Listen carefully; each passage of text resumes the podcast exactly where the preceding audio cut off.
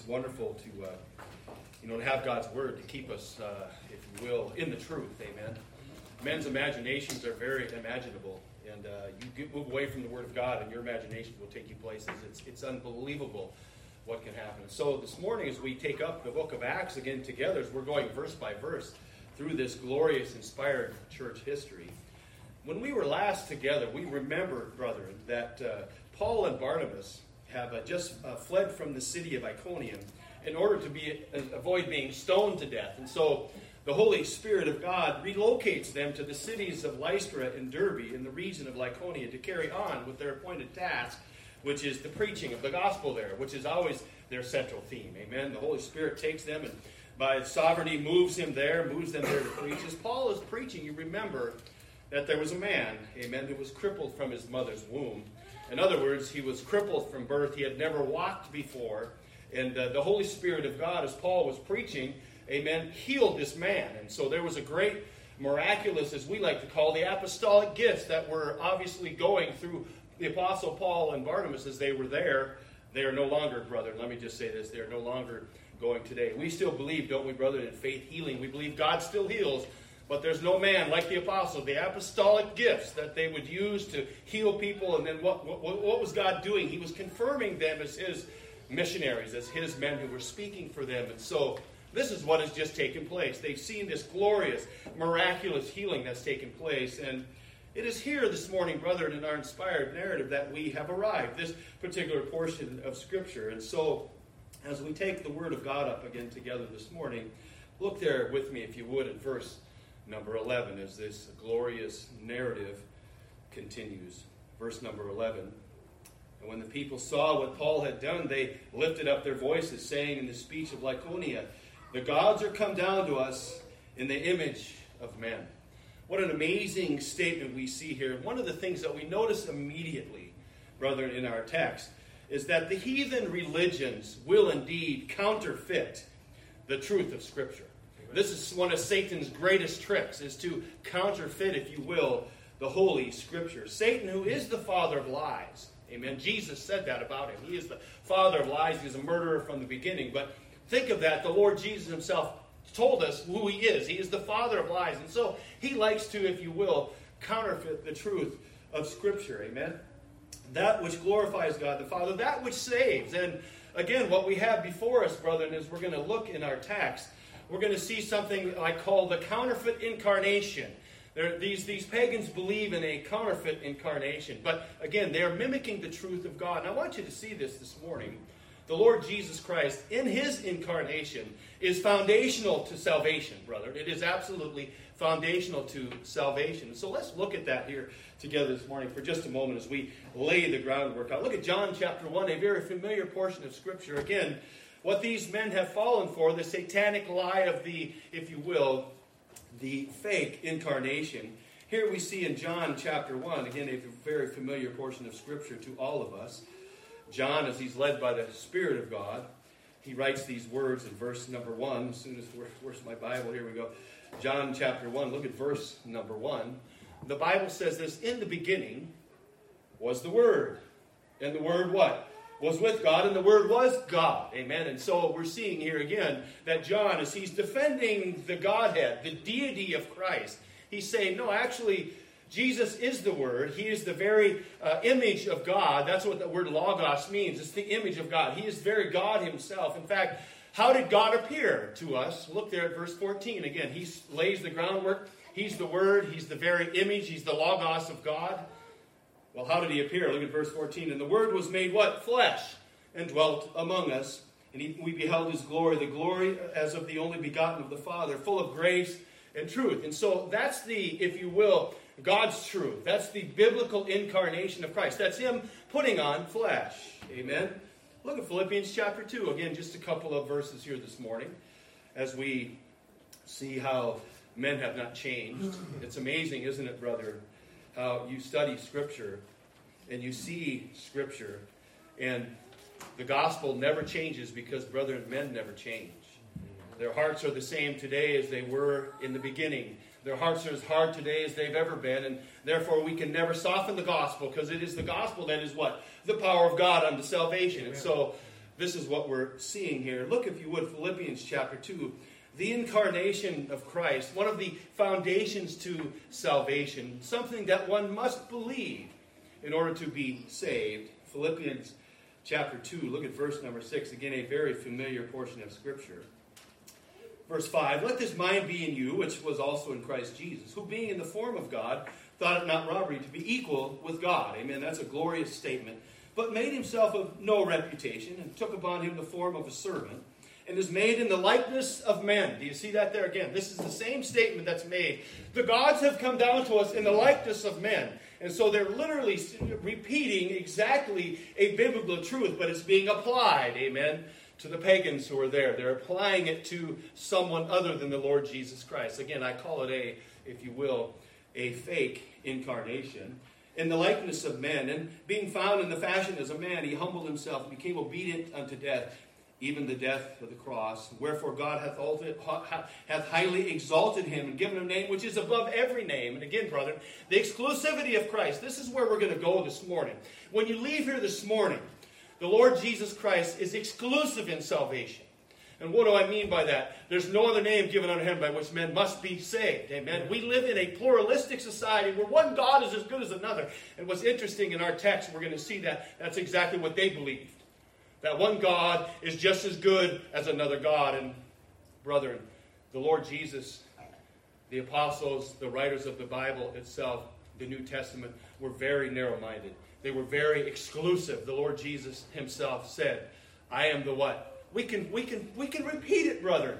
I am the way, the truth, and the life. And no man cometh to the Father but by me. Amen. And so we must continue to stand firm there. But here again, we see this statement that's made here made in the likeness of men. That is the biblical truth. This is what Satan is, is mimicking or trying to counterfeit in our text because this is what they believe. They believe the gods came down in the likeness of men. Look at one more, 1 Timothy chapter 3. There are many. There's many in the Old Testament, there's many in the New Testament. 1 Timothy chapter 3. Look at verse number 16. Look here again what Paul, as he's writing to young Timothy, uh, under the inspiration of God, look what he says in verse 16. And without controversy, great is the mystery of godliness.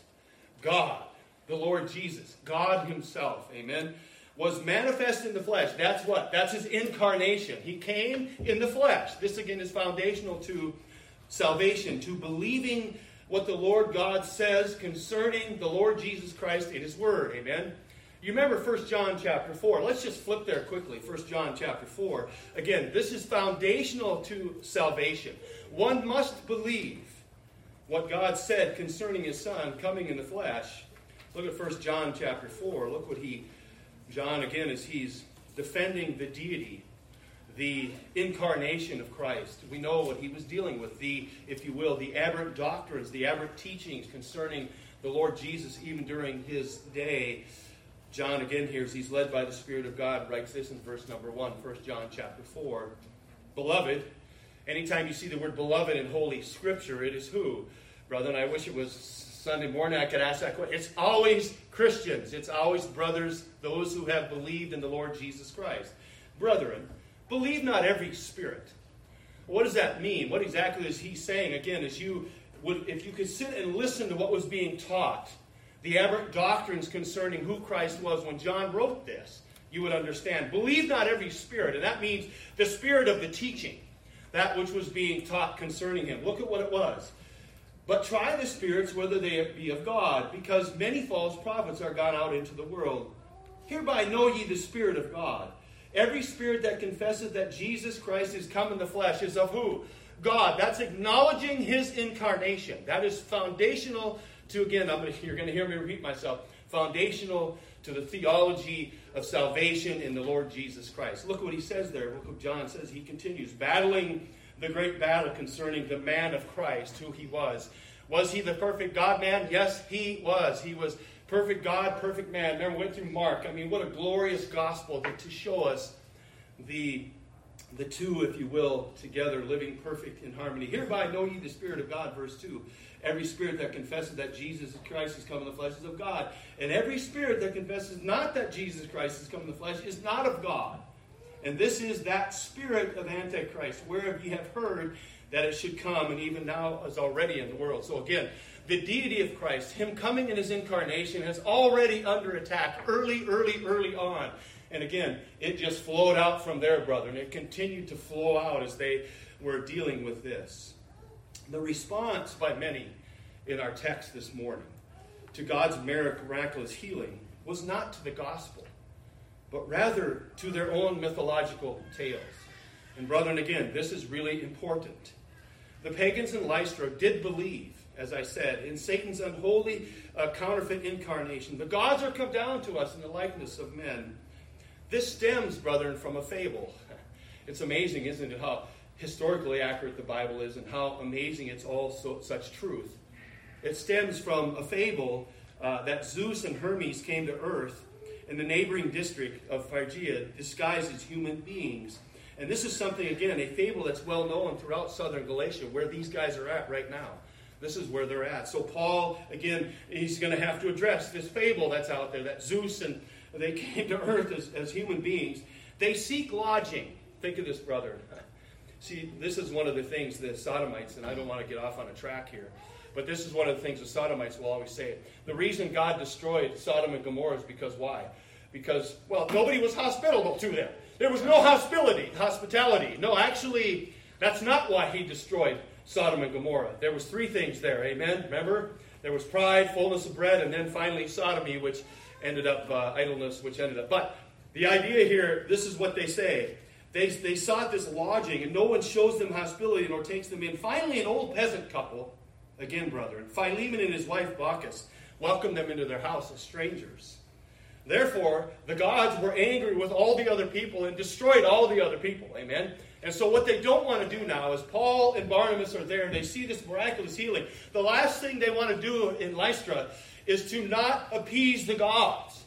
Because the last thing they want to do is have themselves all destroyed again because nobody showed them hospitality the first time around. It, it is a stunning fable, a stunning tale in which men believe. And it continues, it's an amazing thing. In fact, the gods were angry and destroyed everyone else, but they were gracious to Philemon and Bacchus, and in which their humble cottage was transformed into a temple of worship for the pagan gods. This is why uh, the relevancy of Scripture. This is why, again, Paul has to, as he's led by the Spirit of God, address these things. Amen. Again, brother, we'll say it again. Men haven't changed. They have not. We've been confronted the last couple of months, whether we're out preaching against killing your own children or whether we're out preaching against don't dress like men or like ladies and, and, and, and what groom our children. Don't do that. And it's an amazing thing. Well, how do you know your God's the only God? Prove to me that God exists and all these things, which we will in a moment as we look around. Even pagans know when you look at nature, because Paul references it, doesn't he? He looks out and goes, All of this order did not come from an explosion and some accident. It came from a God gloriously designed design, if I can say that. Nobody in their right mind is going to look out and say, Well, this is an accident well, this massive explosion caused all this order. No, it is a glorious order of God. And we're going to see that because Paul tells them, look around you. Look how gracious God is to you. Look what he's provided for you. It's a stunning thing. But this was a problem, brethren, in human nature from the very beginning. In fact, Paul has to deal with it again. Look at Acts chapter 28. Look here again. It isn't just here that they think he's a god. It's, it's, it's, it's quite amazing when you, uh, when you see this, and again, you understand human nature, you understand that it hasn't changed. Therefore, those who are trying to quote unquote, well, number one, you could never believe in the sovereignty of God. You will never believe in the sovereignty of God if you think you're going to trick somebody into, into trusting Christ. If you think if we just say the right nice things, if we just say things like, well, you know, we shouldn't say the Bible says that. We should just say, well, James thinks this. This is what they're doing and you think that softening the gospel and the truth of God is going to save anybody, it will not. It will not. That's why we must be faithful preachers of the gospel of the Word of God. I know people who come here all the time, Pastor Mike sounds like a broken record. You know why? Because Paul was a broken record. Peter was a broken record. Remember these things. Remember, remember, remember. Even though you know them, remember them. Yeah, we got to remember it. Don't look around yourselves. Don't look at other churches and go, wow, that building's getting full. Or that building's getting full. Well, God might be blessing that building, but it may be cursing it too, as Paul Washer once said. The people may be gathering there because God's giving what they want in their flesh. Oh, yeah. Generally, Bible believing preaching churches are not very big. They are not. They're generally pretty small. Some now are bigger, but for the most part, they are small, and there's a reason for that. Because again, the gospel does its own dividing, doesn't it? When you stick to the Word of God, it divides by itself. It does exactly what the Spirit sends it to do. I don't have to be tricky. The other elders don't have to get up here and be tricky concerning the Word of God. Look at Acts 28, though. Again, this is something that Paul had to deal with as we see church history unfolding, this glorious, inspired narrative. Look at 28, look at verse number 3. Look there, if you would. And when Paul had gathered a bundle of sticks and laid them on the fire, there came a viper out of the heat and fastened on his hand. And when the barbarians saw the venomous beast hang on his hand, they said among themselves, No doubt this man is a murderer, whom though he hath escaped the sea, yet vengeance uh, suffereth not to live. He shook off the beast onto the fire and felt no harm. Howbeit they looked when he should have, been, should have swollen or fallen down dead suddenly. But after they had looked a great while and saw no harm come to him, they changed their minds and said that he was a God. You see that there again. They're fighting this thing, and, and, and incidentally, by the way, it is a most stunning thing when you think about what Paul and all of these men again as as churches as the church is growing and as they're being if you will again we look at persecution as a bad thing. Actually god uses it to spread the gospel. He spreads us out just like we're seeing in the book of acts. And again we see this dealing with this superstitious stuff it's amazing i like what one pastor said said idols do not come off from the throne of one's heart easily idols do not come off of one's heart easily he says especially if they've been bowed down and served for many years and this is exactly what we're seeing. This is exactly what Paul is confronting right here as these men are trying, and we're going to see, are going to try and call them gods and then offer up sacrifices to them. It's a stunning thing when you think about that. Now look back here at Acts chapter 14. Look what they call them. And this is, you know, again, by design. There's no happenstance, there's no accidents, there's no nothing in Scripture. In fact, if you understand the fable they were believing, you'll know why they called Paul and Barnabas what they called them. Again, look there, if you would, at verses 12 and 13. They came down in the likeness of men, using a biblical term that Satan counterfeited, the counterfeit incarnation. Then they say this. And they called Barnabas Jupiter and Paul Mercurius because he was the chief speaker. You'll understand that statement that Luke puts in there once you understand it. Verse 13 Then the priest of Jupiter, which was before the city, brought oxen and garlands unto the gates, and would have done sacrifice unto the people. Luke here records for us, brethren, their deep rooted superstitions. I mean, it reaches an apex here as they call Barnabas Jupiter and Paul Mercurius, or Mercury. That's another terminology that may be used in your Bible. Jupiter and Mercurius are the names used in Roman mythology that correspond with Zeus and Hermes, the names used in the Greek mythology, which are the gods of their fable. This is exactly who they're talking about. This is why they called them that. Look, the gods have come down. Zeus, or Jupiter, was said to be the chief god who gave uh, power to the other gods and holds great sway over them. So, in other words, we can deduct from this portion of Scripture that Barnabas evidently was a more imposing figure than Paul because they called him Zeus. Zeus was the kind of the chief leader, if you will. However, they called Paul what? Hermes. Mercury, said to be the chief messenger of the gods, and was considered a god of eloquence. Therefore, God was the, or the Bible says there, if you look in verse number 12, that Paul was the what? The chief speaker. And so this is why they named him who they named him. They're picking their fable gods, their Greek mythology, their and they're saying, hey, he looks just like Mercurius and he looks like Zeus. Amen. So that's what we're going to call these two gods that have come down. It's an amazing thing. In fact, if you look there, again in verse 13, the priest of Jupiter was going to do sacrifice. Look at verse 18. In fact, this thing gets uh, frenzied out of control. Not only are they trying to do it, they must be restrained from offering sacrifices of these false gods to Paul and Barnabas. Look at verse number 18. Look what it says. And with these sayings, scarce restrained they the people, that they had not done sacrifice unto them. Again, brethren, we see a most amazing, uh, if you will, a most amazing thing here. Men's religious desires. You do know that God put the desire to worship in you. You are born that way. You will worship one of two things. Amen. I mean, I know there's a plethora of things out there, but you will worship one of two things. You will either worship the devil, you will worship yourself, or you will worship the God of the Bible. One of those two, okay? There's not, you're either saved or you're lost. There's no in between, just like this. You either worship self or you worship the God of the Bible. This is what happens. And this is absolutely now those categories carry a lot of they cover a lot of area, but if I don't have time to cover every area, but you notice again that they are making Paul and Barnabas gods of their own imaginations. This is what they're doing. They are lifting them up as gods of their own imagination. In fact, again, Paul is done here with Jupiter. Look here at Acts chapter 19 again. This is something that we see again over and over again. Paul confronts these things through the book of Acts. Again, men have not changed. Look at Acts chapter 19. Look at verse number 34. Uh, again, a very familiar portion of Scripture to us. Paul now is in Ephesus. And uh, again, this amazing idol worship, the worship of other gods who are not true, just roll right along. Look here, if you would, at verse number 34. But when they knew that he was a Jew, all with one voice about the space of two hours cried out, Great is Diana of the Ephesians.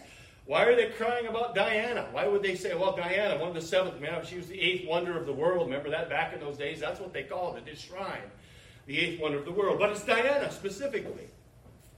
Look at here. And when the, the uh, town clerk had appeased the people, uh, he said, Ye men of Ephesus, what man is there that knoweth not how that the city of the Ephesians is a worshiper of the great goddess Diana, and of the image which fell down from where? Jupiter so now we got Diana, we got Mercury, we got Jupiter, we got all manner of things. We got Zeus. But specifically here, it's tied together because it's interesting that they would bring up uh, Diana here because in mythology, as we know, Diana comes from Zeus's family tree.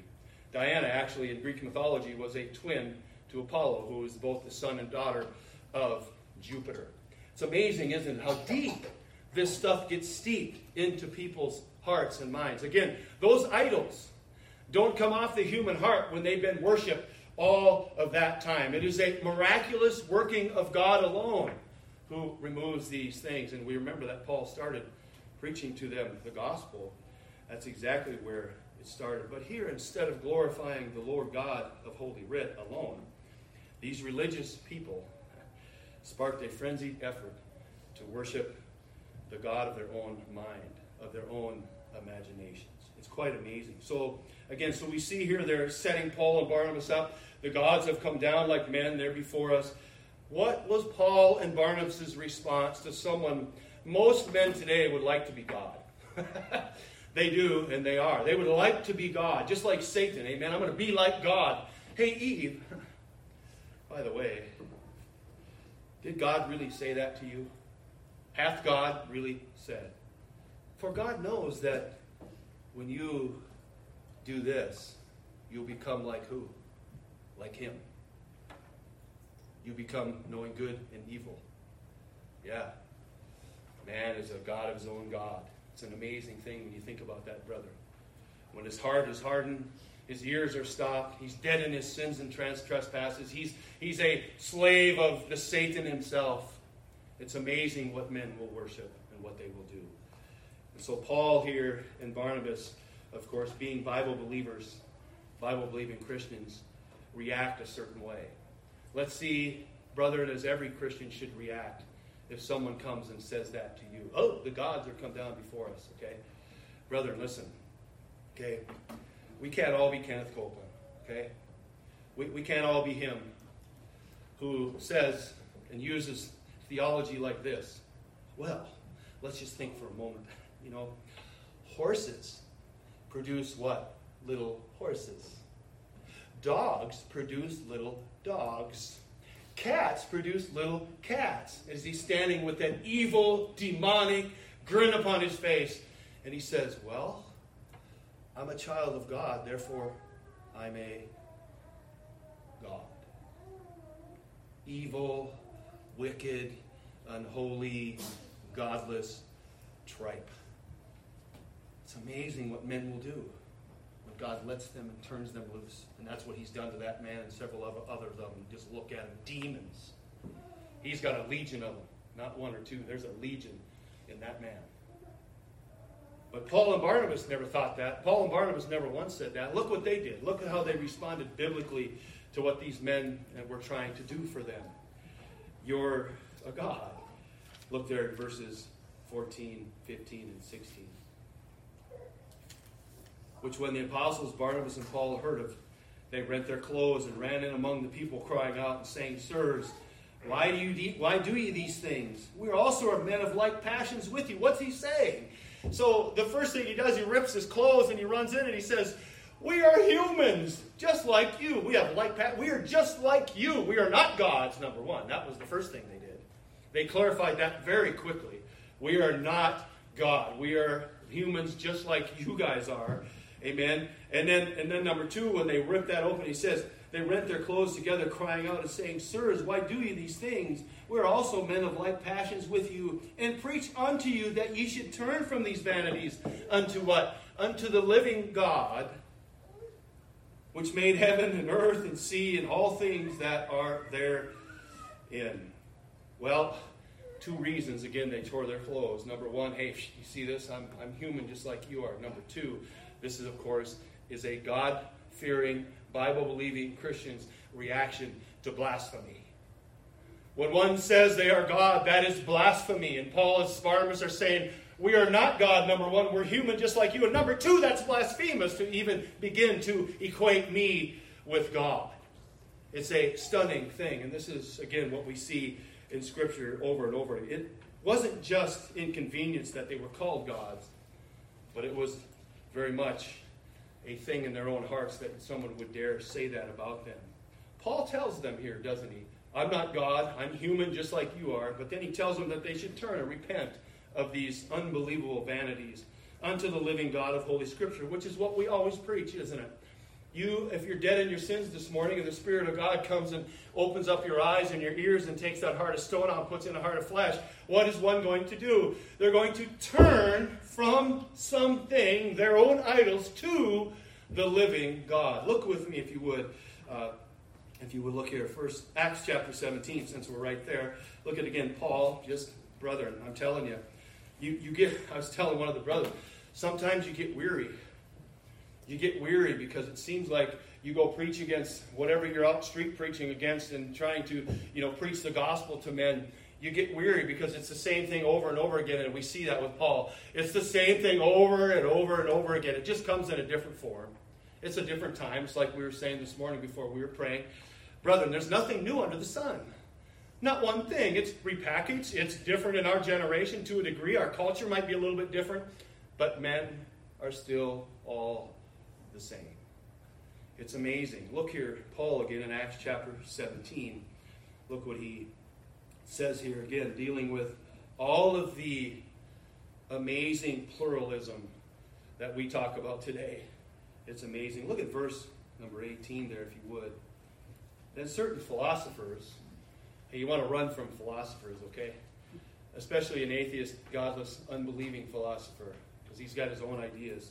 Then certain philosophers of the Epicureans, and when we get to this text, you go look this up. The Epicureans and Stoics, you can go right online. Did they exist? Of course they did, and they had certain teachings, but we're not going to get into that here. I just want you to see this. Then certain philosophers, the Epicureans and the Stoics, encountered him, and, and some said, what will this babbler say? Isn't that an interesting term he uses for Paul or a babbler? You know what that word literally means?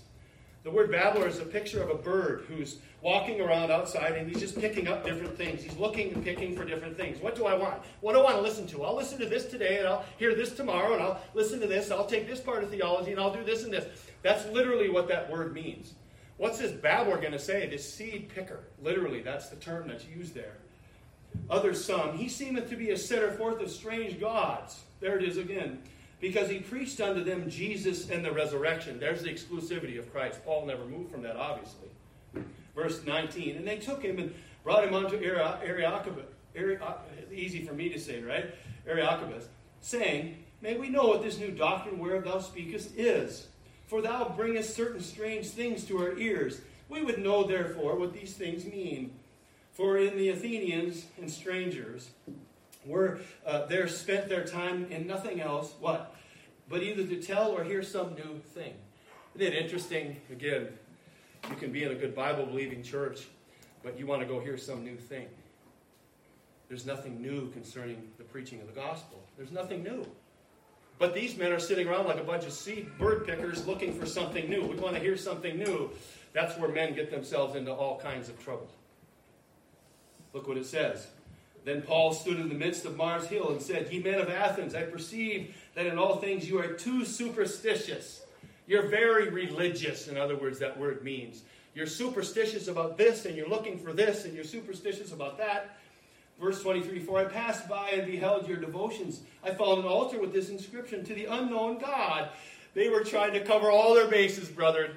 If we miss this one, we're going to hit it with this one. If we miss it with that one, we're going to hit it with this one. But one thing we know, we want to make sure that all the gods are appeased. Amazing pluralism. Whom therefore ye, God, uh, Paul uh, continues here, whom therefore ye ignorantly worship, him declare I unto you again, God, making a very exclusive uh, de- declaration about the God of Holy Writ. God that hath made the world and all things therein, seeing that he is Lord of heaven and of earth, and dwelleth not in temples made with hands, neither is worshipped with men's hands, as though he needed anything, seeing he giveth life to all and breath to all things. Again, Paul is drawing them back. You got this uh, a little uh, you know worship center over here for this God. You got a little worship center over there for that one. You got a little one over here, and you got one behind you. Let me tell you about the God of the Bible alone. This is what we see. And he says it's just an amazing thing. The unknown God. Look at 1 Thessalonians. Look at here, turning again. There's a turning away from those things. And if you look here at 1 Thessalonians, that's what repentance really means. There's really a dual factor there. There's a changing of the mind, and there's a turning of one's life. A changing of the mind concerning Christ and the gospel, which is repentance. That's where it begins. And then there's a turning away, if you will, of one's actions. Look here at 1 Thessalonians chapter 1. Look what Paul says as he's writing again to these brothers who were indeed massive idol worshippers, massive worshippers of anything that moved. Look here at verse number 7. 1 Thessalonians chapter 1, look at verse number 7. So that ye were ensamples to all that believe in Macedonia and Achaia.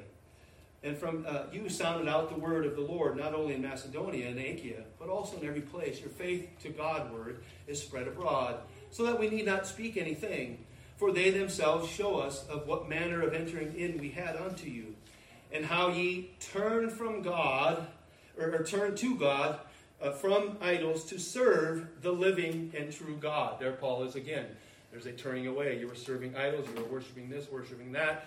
There's this glorious repentance that takes place. And again, we notice the terminology the living God. Because the doorknob they worship, the bench they worship, the stone they're worshiping out here, the tree they might be worshiping is not the living God. They're worshiping something that can't speak, as Paul said, as, the, as many of the prophets said of old. You're worshiping something that is just completely unholy. Paul did indeed call the Lysterian crowd to turn from the uh, turn to the real God, the one who stands behind all of creation from their fabled gods. This is what he's telling them to do. Repent. Turn to the one true living God. And look what Paul tells them then after that. Look here again in Acts chapter 14 as uh, Paul continues, Luke continues his inspired recording, as Paul continues his inspired preaching we see here again in Acts chapter 14. Look what Paul says to them. He says all of that, and then he points them to that which they cannot deny, even a pagan knows. Acts chapter 14, look at verse number 17. Look what he says. Nevertheless, he, God, that's amazing. He left not himself without witness, and that he did good and gave us rain from heaven and fruitful seasons, filling our hearts with food and gladness. Brethren, this is a glorious statement of God's common grace. It's amazing, isn't it, how God is so good to us. He gives us food, He gives us drink, He gives us all of these things. Amen. His common grace to all of mankind. He shows them this goodness. Paul says, This is the kind of God that I worship. He, if you will, points them to God's natural revelation. God's natural revelation. He first preached the gospel, then he turns them to God's natural revelation. And brethren, I could turn you out to it too, just like he does to them. You see out them windows, you see them trees, you see that grass growing, you see that crop of field over there, you see all that. That is the common grace of God being kind to the good and to the evil. It's an amazing thing. And Paul points them to this very thing, to creation. He says, God hasn't left him without a witness. That's why when someone comes screaming up to you and says, Prove God exists, and you point them out and say again, Look at the order, brethren. Look at this, how this works. Now, this fall, every fall, brother, I see the glorious working of God. These green leaves out here on these trees, it's a stunning thing. And not only do they turn colors, they don't all turn the same colors. Think of that for a moment. Think of it. Think of God's glorious creation and how beautiful it is. And Paul tells them, look, this God of the Bible, He's the one who created all of these things. He's the one that's being so good to you and so kind to you and gracious unto you, even at this very moment. He points them to this glorious revelation of God, this natural revelation. In fact, Job, the oldest book in the Bible, turn with me there if you would for just a moment. Job chapter 12. Look there with me if you would. Job himself these words recorded right here in Job chapter 12. Look at here what Job said. Look at here what the book of Job says. The whole book, amen. I love the book of Job. Job chapter 12. Look at here. Look at the direction that they get pointed to here. Look at verse number 7. Job chapter 12, look at verse number 7. But ask now the beasts, they shall teach thee, and the fowls of the air, they shall teach thee. Well, you think the beasts are going to come down and talk? They're going to, the fowls of the air are going to fly on down and, uh, and teach them something? No. When you look at the beasts, when you look at the fowls of the air, you know that God intricately designed it. They'll tell you that. Even the pagans that Paul's talking to would be able to relate to that. Look at this, verse 8. Or speak to the earth, and it shall teach thee, and the fishes of the sea shall declare unto thee. Who knoweth not in all these that the hand of the Lord has wrought this? Who knows that? You look at it, there's no denying it. Look at this. In whose hand is the soul of every living thing and the breath of all mankind. Looking at God's creation is indeed a natural revelation that God has left in place, and He's left Himself not without a witness. Isn't that what Paul wrote in Romans? Look at Romans chapter 1, just a couple of portions of Scripture here. Look at Romans chapter 1 men come up and say, Prove God to me, which is what we've heard a lot of lately. Actually, God is setting his mark and has set his mark. It's amazing, isn't it? Romans chapter 1. Look there in just a moment. Look at verse 18. Again, we know what's happening. This is the wrath of God's abandonment on a nation which. Isn't that interesting? I don't want to get sidetracked, but isn't it interesting dichotomy? I was talking to Howard and Dean it's interesting how we see Romans, run, Romans 1, the, the wrath of God's abandonment on America, and yet this last week, we saw two great victories. It's amazing, isn't it? Think of that for a moment. In God's wrath, there's victory being won. Number one in gun rights. Amen. We like that. If you have one, buy two. Carry three or four. It's a beautiful thing. But we had victory in gun rights in New York. Think of this for a moment. Where they flash all their gun rights and more people are murdered there. They're, they're, they confiscate everybody's gun and more people are killed there. Chicago. This weekend alone, brother. Every week. Every weekend. 40, 50 in Chicago are murdering each other right and left. It's an amazing thing, brother. And yet, in this, when God's bringing judgment, which I believe He is, in this, He's bringing victory. It's an amazing thing, isn't it? This uh, thing. And then, of course, brethren, as January of 1922 and 1973 was one of the darkest days in America's history, it absolutely was. When some men in a robe said it was okay to kill your child. And it was just what safe and rare. Now they're out on the table, killing them on the table. It's, just, just, just what happens. It's how it goes. You become calloused and hard, and pretty soon, I remember I watched a video, I showed it here one time. They went around some college campuses a couple years ago and said, "Hey, what, uh, you know, what do you think? How old should the baby be before you should kill him?" And well, well, three weeks, uh, you know, five months, uh, six months. And by the time they were done in the interview, they had found a college campi where one of the men, one of the kids, just a lost kid, said, "Well, you should be able to kill him up to five years old." Well, why five years old? Well, because they're not really cognizant of what's going on. They really don't know. This is what happens. And yet, praise God, praise His holy name. Send her back to the States, boys and girls. Send her back to the States. You know that beautiful doctrine in the Bible called the doctrine of lesser magistrate? That one? That's why, even in our own city, didn't we, brothers and sisters? Elder Dean was there. Vicky was there doing some speaking. We want to clamp down your speech. You can't say that. You're gonna, we're going to quiet, quill the Bible. That's what they're trying to do. And what happens?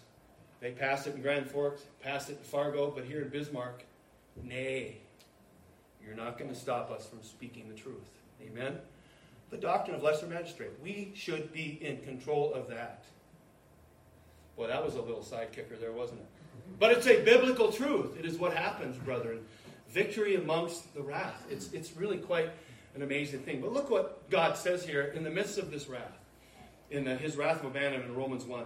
He says, uh, For the wrath of God is revealed from heaven against all ungodliness and righteousness of men who hold the truth. And that word there literally is a spring. We've, I've preached on this. Other men have preached on that. That's literally as holding a spring down in unrighteousness. Because that which may be known of God is manifest in them, for God hath showed it to them. Listen, brethren. What did Paul say when we get to the end of it? For the invisible things of him from the creation of the world are clearly seen, being understood by the things that are made, even his eternal power and Godhead, so that they are what? Without excuse. When a lost person, you're preaching the gospel out on the street or in your workplace, just speaking Bible things to them, and they say these things, well, prove to me God exists. I, I can't. The Spirit of God has to do that. But I can point you to natural revelation and say, look at this. There is no way this happened by accident. There's no way that happened. In fact, Paul's sermon, as we know, began with the gospel. And he undergirds it here again with these pagans who would certainly understand and know what he's talking about with natural theology, with, if you will, God's natural revelation. Look back there now at Acts chapter 14 as we finish this up. There's a lot on the plate a lot that got put on the plate. Amen. There's a lot to God's Word, and I haven't even really delved that deep into it, just kind of the surface here, if you will. Look at Acts chapter 14. Look there, if you would, at verses 19, 20, and 21. And there came hither, uh, uh, there came thither certain Jews from Antioch and Iconium who persuaded the people, and having stoned Paul, drew him out of the city, supposing he had been dead. Howbeit, but God. That's what I like to put that in there. But God, amen. Howbeit, as the disciples stood around about him, he rose up and came into the city, and the next day he departed with Barnabas to Derbe, verse 21. And when they had preached the gospel to that city and had taught many, they returned again to Lystra, to Iconium, and to Antioch. It's an amazing, stunning thing, brother. And again, for what, the second time now? I mean, it's an amazing thing. The persecution against the preaching of the gospel in the book of Acts is relentless. This mob singles out Paul for a beating, which is what they gave him. Amen. An old fashioned beating. In fact, a stoning. Because he was the main speaker. They always kind of, you know, point. It's like me, I carry open. I should close, put my shirt over it because they'll go to me first. Amen. Because they'll know I got it. They went right to Paul because he was the main preacher. Here. He's the one who was preaching the words that they were hearing and they stoned him. And after thinking he was dead, they drug his dead body, what they thought, outside of the city. And miraculously, something miraculous happened. Amen. God, again, who is the author and giver of life, He's the finisher of it all. He's the one that gives you your first breath, and He will give you your last. Here with Paul, the same thing. A small number of those disciples are gathered around him. He gets up and heads right back into the city. In fact, a few years later, brethren, Paul himself will write to the Lysterians, these people who are there even now, seeing what's taking place, those who live in the region of Galatia. He writes about this very thing concerning what took place in our text here. Look at just a couple of them here and we'll finish up together. Look at Galatians chapter 6, if you would. Again, Paul again, this is where they're at, southern Galatia. This is where this community, this area is at. And uh, of course, Paul again writes concerning this uh, alleged stoning, this alleged death that God protected him from. And he, and, he, and he speaks very amazingly about this thing that took place. Look there, if you would, at verse 15. Galatians chapter 6, look at verse 15 as he closes this letter to the church of Galatia. For in Christ Jesus neither circumcision availeth anything, nor uncircumcision, but a new creature. And as many as walk according to this rule, peace be unto them, and mercy upon the Israel of God. Look at verse 17. From henceforth let no man trouble me, for I bear in my body the marks of the Lord Jesus. Okay, again, he's referencing back to the beatings, to the stonings, to the things that have taken place. Surely he's referencing this one as he is writing to that general area, the church that's there. Amen. And we remember that a slave, a slave's body was branded to show them to whom they belonged, and Paul was a slave of Christ. He was a doulos, wasn't he? Yeah, he was wearing and bearing the marks of his master. Amen. And this is what part of it was in Lystra when he was stoned. Look at 2 Timothy just real quickly, and we'll finish this up. Paul, in his parting last inspired words, as God led him to, to, to write this to young Timothy, he mentions it again. He speaks of this experience that he's had in this region as the Lord was using him to spread the gospel. Look at 2 Timothy chapter 3. Look at verse number 10. You remember that Timothy was from Lystra. That's where his family was. Verse 10 But thou hast fully known my doctrine, manner of life, purpose of faith, long suffering, charity, patience. Persecutions, again, he's, he's just laying out a list of, of Paul's ministry, the characteristics of his ministry. Persecutions, afflictions, which came unto me at Antioch, at Iconium, at where? Lystra, what persecutions I endured. But out of them all, listen, brethren, the Lord delivered me. And again, this is what we see in our text. Paul, a slave of Christ, a preacher of the gospel, a faithful minister, and Barnabas as well, who was allegedly stoned to death, but God saved him out of them all. He is the author of life, and he stood back up again, as I said, to preach the gospel another time to those who rejected it. It's an amazing thing. Paul and Barnabas' work continued by the power of the Spirit of God. That's it. That's ultimately the source of every man's power, every woman's power. Anybody who's in ministry, anybody who preaches, anybody who teaches a Bible study, your power is in the power of Christ. Not in your ability to speak, not in your ability to tell good stories, not, nothing else. It's amazing as I close. pastor friend of mine, in fact, he was a pastor here at one time. We, uh, we went to a home one night. We used, used to go out a lot together. And uh, we went into a man and a woman's home, and the woman professed to be a believer and said her husband uh, was not, but come and share the gospel with us. So we go in there and we're sharing the gospel with them. And that woman become more and more and more irate. The more we talked about the exclusivity of Christ, the more we talked about in Christ alone, in faith alone, through Christ alone, no works, no nothing. She got madder and madder and madder. She finally kicked us out of the kicked us out of the apartment. It was, an, it was an amazing thing to behold. And we're going down the stairs, getting in the car, and I looked at at old Pastor Steve, and he looks at me and he goes, I don't know what happened. I mean, it just seems like we, like we were ineffectual. And I said, Brother, listen. No, we weren't. Mm-hmm. You are not responsible for anyone to respond to the gospel. Yep. You are not. And if you think you are, you need to step down and go away. It is God. It is His power. It is His, the Holy Spirit of God working. And I told Brother Steve, Brother, we were faithful in what God called us to do. We did only what we can do, and that is to preach the gospel and leave it to sovereign God. You can't change a man's heart or a woman's heart or a child's heart any more than I can. You cannot take his blindness away any more than I can. You cannot take his, stu- his ears that are stuffed full, unable to hear the gospel any more than I can. But God. With men it is impossible, but with God, all things are possible. Amen. Let's pray together. Father, we rejoice again in your word this morning. We thank you for preserving it for us. We're so blessed and so thankful that we've not been left here to our own devices, As Spurgeon said, when one does not wander very far from the Word of God, you will not wander very far. Oh, Father, we pray. As I think of uh, Mike and Cindy, our brother and sister who are visiting here from Minot this morning, their church up there, Trinity. Father, we pray for all the faithful ministers, all the faithful churches, all the Bible believing churches, all the elders and their families.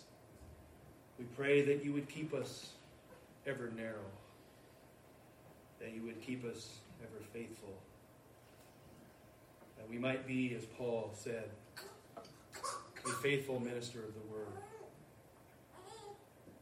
Father, we thank you for the Lord Jesus Christ.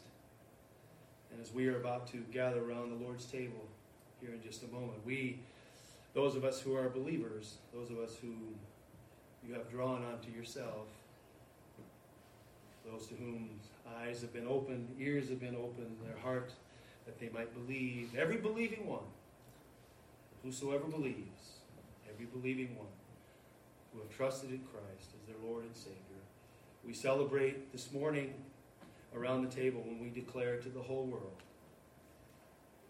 that the Lord Jesus died for my sins, that he was buried, that he was raised according to the Scriptures, and that he is indeed seated right now, even as we speak, as we pray, that he is indeed seated at the right hand of the Father. And we proclaim that he will be there until the last elect of God are saved, which will commence then his second coming. It will commence his glorious victory as he sets his millennial kingdom up. Oh, Father, we proclaim that as we gather together. Father, for those who this morning who are unbelievers, we pray that today will be the day of their salvation, that you will do a work in their heart like you've done in every other true believer. For with men it is impossible, but with God all things. Salvation is of the Lord, Job or Jonah, and Job himself too spoke of that. So Father, we thank you and we give you all the praise, all the glory, all the honor, for you alone are worthy, you alone deserve for the work that you are doing. we thank you now in Jesus' name, and all God's people said.